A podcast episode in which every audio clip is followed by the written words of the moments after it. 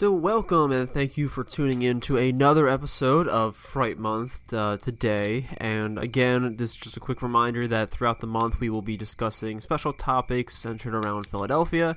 And these are going to be shorter episodes than the normal episodes that you can expect here on the channel. However, if you do want to get some extra content, then be sure to check out the Patreon page, which has a lot of behind the scenes content show note links and resources that were used to create these episodes, as well as some extra little goodies from locations that we have visited that we have discussed also here on uh, the Fright Month uh, series. So if you are interested in that, be sure to go check that out to celebrate the joyous month of Fright. So today we are going to be discussing the Moshulu, which uh, is a four-mast steel bark which is sort of like a type of vessel or type of ship that has a numerous amount of masses. And this was constructed by William Hamilton and Company along the River Clyde in Scotland back in 1904.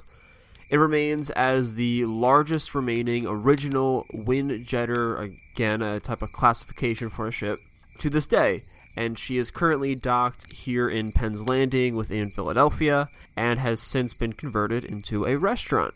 So let's discuss some of her history, and then we're going to get into some of the ghost stories that are associated with her halls. So the Moshulu was actually originally named the Kurt after Dr. Kurt Siemers, the Director General and President of the GHJ Siemers and Company. Uh, they are a shipping company stationed out of Hamburg. So she, along with her sister ship, the Hans, were two of the last, again, four-mast steel barks that were built along the Clyde River. She was officially launched in the year of 1904. And between the years of 1904 and 1914, the Kurt, as it was currently being called, was under German command and helped to ship coal, nitrate, and fuel from countries over in Europe to those in South America, such as Chile or Mexico. However, once World War I broke out, the ship eventually was commandeered by the United States in the year of 1917. They were going to rename the vessel Dreadnaught, which translates to the one who fears nothing. However, I guess they didn't realize that they already had a ship in the U.S. registry that was given that name, so they ended up renaming it the Moshulu, which it is today, which actually translates to the exact same meaning However, this time it comes from the language of the Seneca tribe here in America. Again, during this time, it was mainly transporting cargo, in specific wool, to several countries across the Pacific.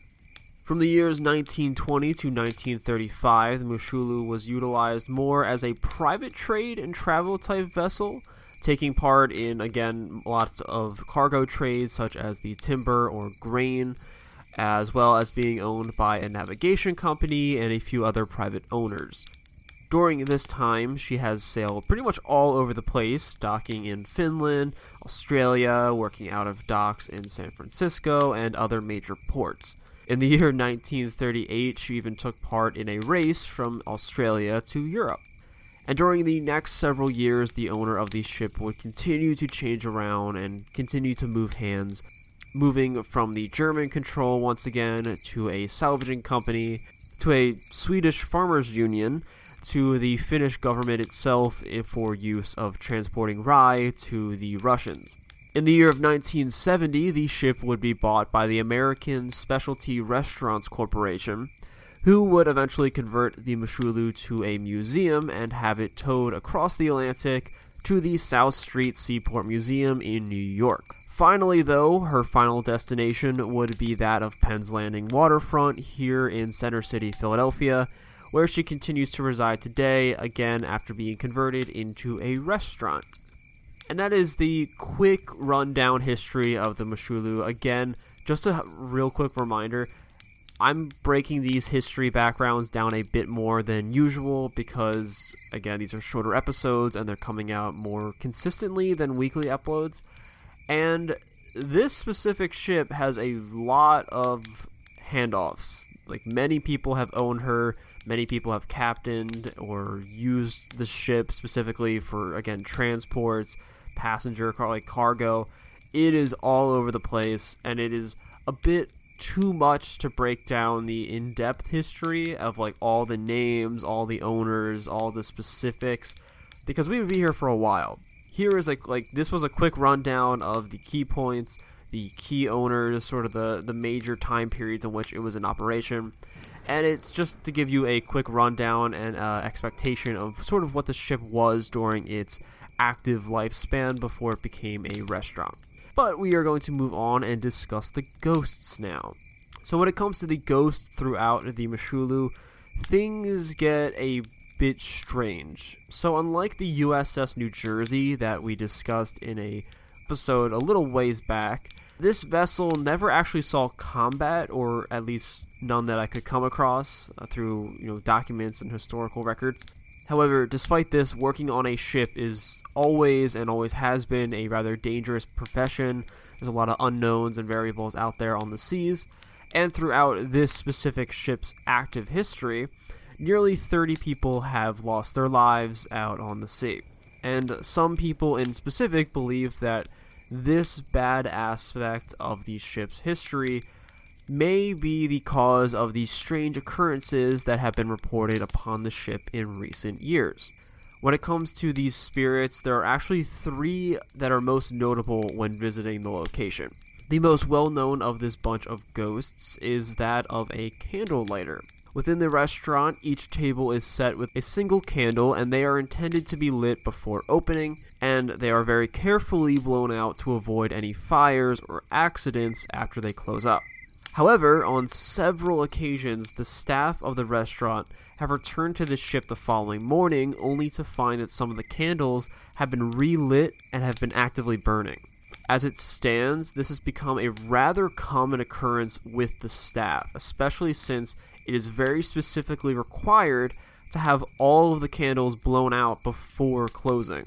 They are very specific and very active in trying to avoid any fires because the ship actually had one in past years and they don't want it to happen again. It's all wood, so it makes sense. Even more so, however, the staff has reported blowing out candles only to turn around a few moments later and find that it had been relit. This has happened so often that the staff itself has actually nicknamed this specific spirit the Lantern Ghost. The second ghost on the ship is one that is not exactly seen, but is rather heard more often than not. Once more, the staff of the restaurant has reported on several occasions that the sound of a man whispering can be heard throughout the ship. The whispering is never loud enough to make out any distinguishable words, however, it is still clear enough to notice that someone is definitely speaking in a very soft tone. Oftentimes, the whispers seem to sort of drift down from the rigging, especially during the early morning hours. Now, the riggings themselves are the ropes and supports that help with the masses and the sails, and when anyone would go and investigate this, you know, strange whispering that is going on to see if anyone is there, there is no one present. The third spirit that haunts the Moshulu is believed to be that of a woman, and this is probably the one story I don't want to have occur with me specifically if I were to ever visit the location, because one worker once heard hysterical laughter coming from the ladies' room after hours. When the staff went to investigate this loud and abrupt laughter, they found no one had been inside. I think we can all agree that none of us want a laughing, disembodied ghost in the bathroom, of all places. So, others who have come aboard the ship have also sensed the presence of a woman as well. In fact, once a psychic actually toured the vessel and claimed that the spirit of a woman was one of the dominant ones on the ship. Although I cannot confirm the validity of these claims, as I don't really know enough about the psychic herself to really take anything at more than face value. When it comes to determining the woman's identity, however, there seems to be two specific groups of thought when it comes to sort of sleuthing what who she might be. Some folks believe that she is the wife of a former sea captain of the ship, while others believe that the woman is that of a female sailor who disguised herself as a man in order to take part in the crew and sail the seas.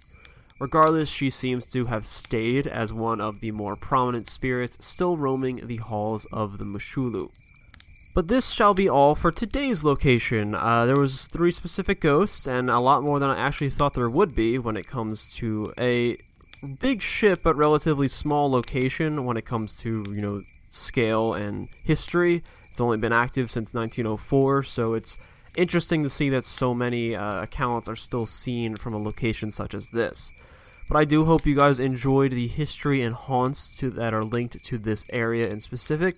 And remember, if you do want to check out the show note links and resources that were used to research this episode, along with some of the behind the scenes and exclusive content that you can expect from Fright Month, then you can do so by checking out the podcast's Patreon page. Or if you wish to stay up to date with Fright Month and all that it has to offer, then you can do so by going over to Twitter and Instagram at Realm of Unknown. Again, I hope you guys did enjoy today's brief episode, and I hope that you continue to join us throughout Fright Month here at Realm of Unknown. This episode is brought to you by Visit Williamsburg. In Williamsburg, Virginia, there's never too much of a good thing. Whether you're a foodie, a golfer, a history buff, a shopaholic, an outdoor enthusiast, or a thrill seeker, you'll find what you came for here and more. So ask yourself, what is it you want? Discover Williamsburg and plan your trip at visitwilliamsburg.com.